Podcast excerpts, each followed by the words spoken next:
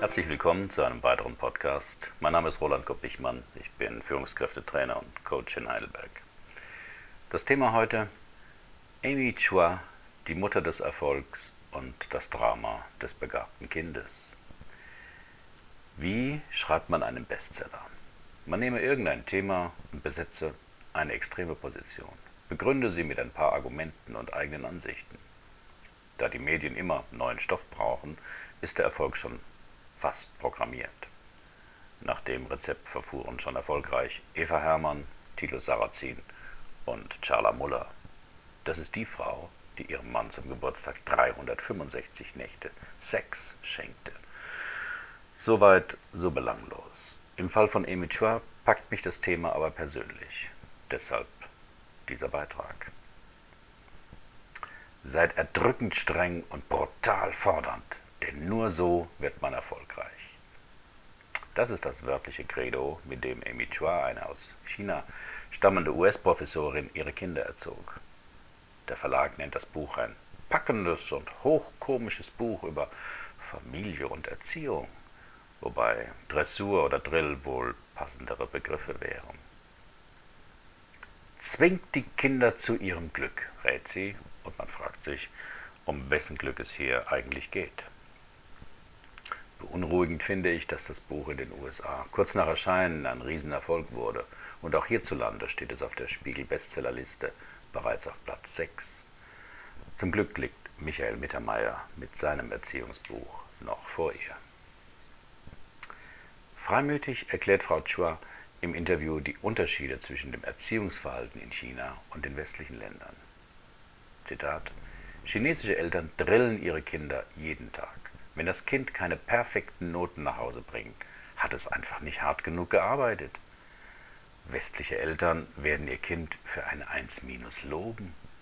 Die chinesische Mutter jedoch wird nach Luft schnappen und fragen, was falsch gelaufen ist. Damit, Zitat Ende. Damit es in Zukunft nicht wieder so falsch läuft, kann die Autorin ein breites Arsenal von Disziplinierungsmaßnahmen aufzählen, die sie an ihren beiden Töchtern erfolgreich ausprobierte. Wasser verweigern und nicht die Toilette benutzen dürfen, bis eine Lektion perfekt sitzt. Androhen, die Plüschtiere zu verbrennen oder keine Geschenke zu Weihnachten und Geburtstag für vier Jahre. Nicht bei Freunden übernachten, an keiner Schulaufführung teilnehmen. Selbstverständlich kein Handy, kein PC, keine Playstation.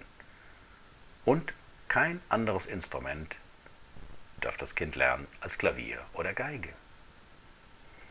Als ihr Ehemann sich in eine Erziehungsschlacht einmal einmischte und zweifelnd äußerte, ob die Mutter nicht wegen des Einübens eines Klavierstücks mit der siebenjährigen Lulu übertreibe, wird auch er belehrt, dass er immer nur der Gute sein wolle. Sie dagegen bleibt dran auch wenn sie dafür gehasst wird. Irgendwann in der Nacht, ohne Wasser und ohne Toilettengang, konnte die Siebenjährige das schwierige Klavierstück auf einmal spielen und sagte, Mama, schau, es ist ganz einfach. Danach kuschelten beide noch lange im Bett der Mutter. Ist das nicht rührend? Das Drama des begabten Kindes. Als ich das Buch von Amy Chua in einer Buchhandlung durchblätterte und etliche Rezensionen im Netz gelesen hatte, musste ich an Alice Miller denken. Ihr Buch fiel mir 1997 in die Hände und nach der Lektüre verstand ich zum ersten Mal, warum ich Psychotherapeut werden wollte. Hier kurz gefasst Alice Millers damals revolutionäre Erkenntnisse, die aber auch heute noch gültig sind. Zitat das Drama des begabten, das heißt sensiblen, wachen Kindes besteht darin, dass es schon früh Bedürfnisse seiner Eltern spürt und sich ihnen anpasst, indem es lernt, seine intensivsten, aber unerwünschten Gefühle nicht zu fühlen. Diese Anpassung an elterliche Bedürfnisse führt oft zur Entwicklung der Als-ob-Persönlichkeit, zu einem falschen Selbst. Der Mensch zeigt nur das, was von ihm gewünscht wird, und verschmilzt dann ganz mit dem Gewünschten. In Krisen klagen diese Menschen über Gefühle der Leere, Sinnlosigkeit, Heimatlosigkeit. So ein Mensch ist sich selbst fremd geworden, vor allem wenn man realisiert, dass all die Liebe, die sich mit so viel Anstrengung und Selbstaufgabe man erobert hat, gar nicht dem galt, der man in Wirklichkeit war. Dass die Bewunderung und der Stolz des Elternteils der Schönheit und Leistung galt und nicht dem Kind, wie es war. Zitat Ende. Einige Kennzeichen dieser begabten Kinder. Schon früh sind sie statt Kind kleine Erwachsene. Sie werden früh vor allem wegen ihrer Leistungen gelobt. Oft waren sie schon im ersten Lebensjahr trocken und halfen bereits im Alter von zwei bis fünf Jahren geschickt bei der Pflege der Geschwister. Als Erwachsene sind sie oft perfektionistisch, erreichen beruflich größte Ziele, können diese aber nicht genießen sind ruhelos, getrieben, wollen immer noch mehr beweisen, wie gut sie sind. Narzissmus oder Depression sind oft der Preis als Erwachsene. Der grandiose Mensch wird überall bewundert und er tut sehr viel dafür. Bleibt die Bewunderung einmal aus, werden diese Menschen schnell depressiv, denn sie unterliegen der Illusion, dass Bewunderung Liebe sei. Zuweilen haben grandiose Menschen auch einen depressiven Partner, um den sie sich aufopferungsvoll kümmern und wieder bewundert werden. Sie können sich sehr gut in andere Menschen einfühlen, denn sie haben früh gelernt zu spüren, was ihre bedürftigen Eltern brauchen. Sie entwickeln ein besonderes Gespür für die unbewussten Signale der Bedürfnisse des anderen, meist der Mutter. Wenn eine unsichere Mutter Unzufriedenheit oder Ärger ihres Kindes als Kritik an ihrer Mutterrolle interpretiert, lernen begabte Kinder, diese Gefühle zu unterdrücken, spüren keinen Hunger, spalten körperliche Schmerzen ab, sitzen stundenlang brav im Wartezimmer des Kinderarztes. Sie spüren eigene Gefühle, Wünsche und Bedürfnisse schlecht. Es geht ihnen durchweg gut. Eifersucht, Neid, Zorn, Verlassenheit, Ohnmacht, Angst scheinen sie nicht zu kennen. Immer null Problemo. Aus ihrer großen Angst vor Liebesverlust haben sie eine enorme Anpassungsbereitschaft entwickelt, lassen sich im Beruf ausnutzen oder im Privatleben beschimpfen, verprügeln, missbrauchen, ohne sich zu schützen.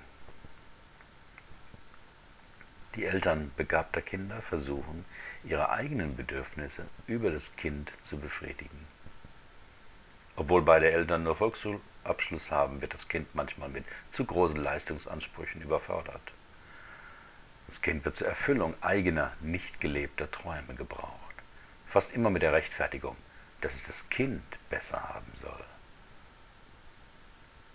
Die Eltern sind selbst unsichere Kinder, die nun endlich ein schwächeres Wesen haben, bei dem sie sich stark fühlen können. Verunsicherte Eltern suchen Orientierung. Die PISA-Studien haben viele Eltern und Politiker weltweit aufgeschreckt. Verlieren wir etwa noch mehr den Anschluss? Bei dem Ganzen geht es mir nicht so sehr um das Buch von Amy Chua. In den USA wie auch in China gab es schon wütende Proteste darüber und etliche Versuche einer differenzierteren Betrachtungsweise, auch in China. Auch die Rezensenten bei Amazon beurteilen das Buch eher negativ. Sogar die Autorin selbst drückte danach etwas von ihren Thesen ab. So durfte die zweite Tochter, die massivsten Widerstand zeigte, den Geigenunterricht schließlich aufgeben und übt jetzt freiwillig genauso verbissen Gesellschaften wie Menschen machen im Lauf der Zeit einen Reifungsprozess durch. In Deutschland glaubte man in vergangenen Zeiten auch daran, dass manche Frauen Hexen sind oder Juden minderwertig. Und mit noch viel drastischeren Erziehungsmethoden suchte man sie zu bessern. Insofern sehe ich einen Zusammenhang zwischen Erziehungsmethoden und den gelebten Werten einer Gesellschaft. Auch in Deutschland war in den 50er Jahren schwarze Pädagogik vorherrschend und die Prügelstrafe normal.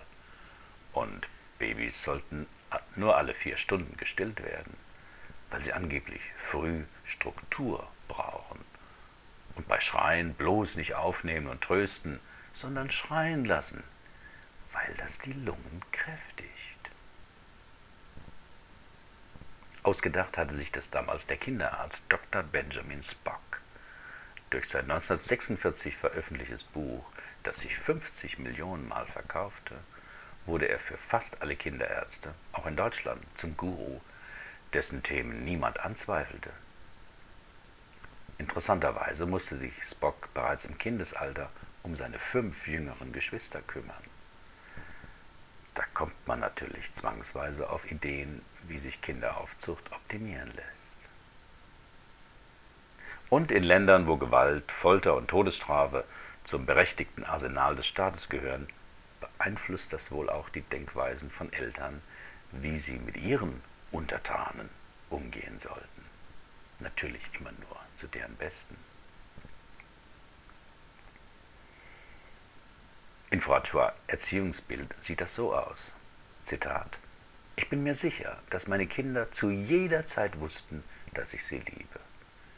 Die Botschaft an die Kinder darf natürlich nicht lauten, wenn du keine Eins nach Hause bringst, liebe ich dich nicht mehr. Die Botschaft muss lauten, du kannst eine Eins bekommen, weil du ein starkes, schlaues Kind bist. Wenn ein Kind in der Mathematik oder beim Klavierspielen richtig gut ist, bekommt es Anerkennung. Daraus entsteht Befriedigung und schließlich Glück. Zitat Ende. Tja, die Liebe muss immer herhalten, wenn Dominanz und brutale Machtausbeutung vom Empfänger nicht so richtig verstanden werden. Ich liebe euch doch alle, bekannte 1989 der entmachtete Stasi-Chef Erich Mielke. Und auch Ägyptens Ex-Präsident Mubarak wehrte sich eine Zeit lang gegen seinen Rücktritt, weil er doch immer nur seinem geliebten Land und den Menschen dienen wollte. Die Kehrseite des Drills. Dass der enorme Drill von klein auf nur zu ihrem Besten ist, haben wohl etliche Chinesen noch nicht richtig verstanden. Denn die häufigste Todesursache unter jungen chinesischen Erwachsenen zwischen 20 und 35 Jahren ist der Selbstmord. Rund 250.000 Menschen im Jahr töten sich in China selbst. Nach einem Bericht von China Daily machen 2,5 bis 3,5 Millionen erfolglos den Versuch. Wie gesagt, mir geht es nicht primär um das Buch, sondern um die Unsicherheit vieler Eltern, wie man es richtig macht und wo man dann anfällig wird für den Einfluss von Experten. Als ich meine Mutter mal fragte, ob sie sich auch nach dem Vier-Stunden-Modell beim Stillen gerichtet habe, bejahte sie das und fügte hinzu, es tat mir in der Seele weh, wenn du vor Hunger manchmal geschrien hast. Aber der Kinderarzt hatte es mir verboten, nachzugeben.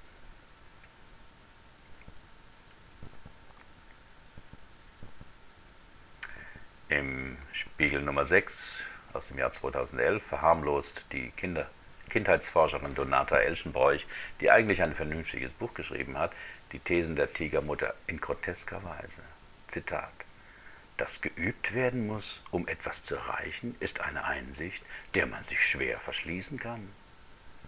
Wenn man zuguckt, mit welcher Beharrlichkeit Einjährige das Laufen üben, können Eltern sich vor Augen führen, ohne Üben geht eben nichts. Man braucht mindestens 10.000 Stunden, um in einem Sport oder einem Instrument souverän zu werden.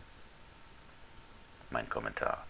Das macht das Kind aber von selbst, das Laufen lernen, nicht durch den Druck der Eltern. Zitat. Der Versuch, den Kindern nicht als autoritärer Vater oder als fordernde Mutter gegenüberzutreten, nimmt den Eltern manchmal die Kraft der Vision, was ihr Kind schaffen kann. Frau Chua hat sich Bildungsziele selbst gesetzt und lebt sie.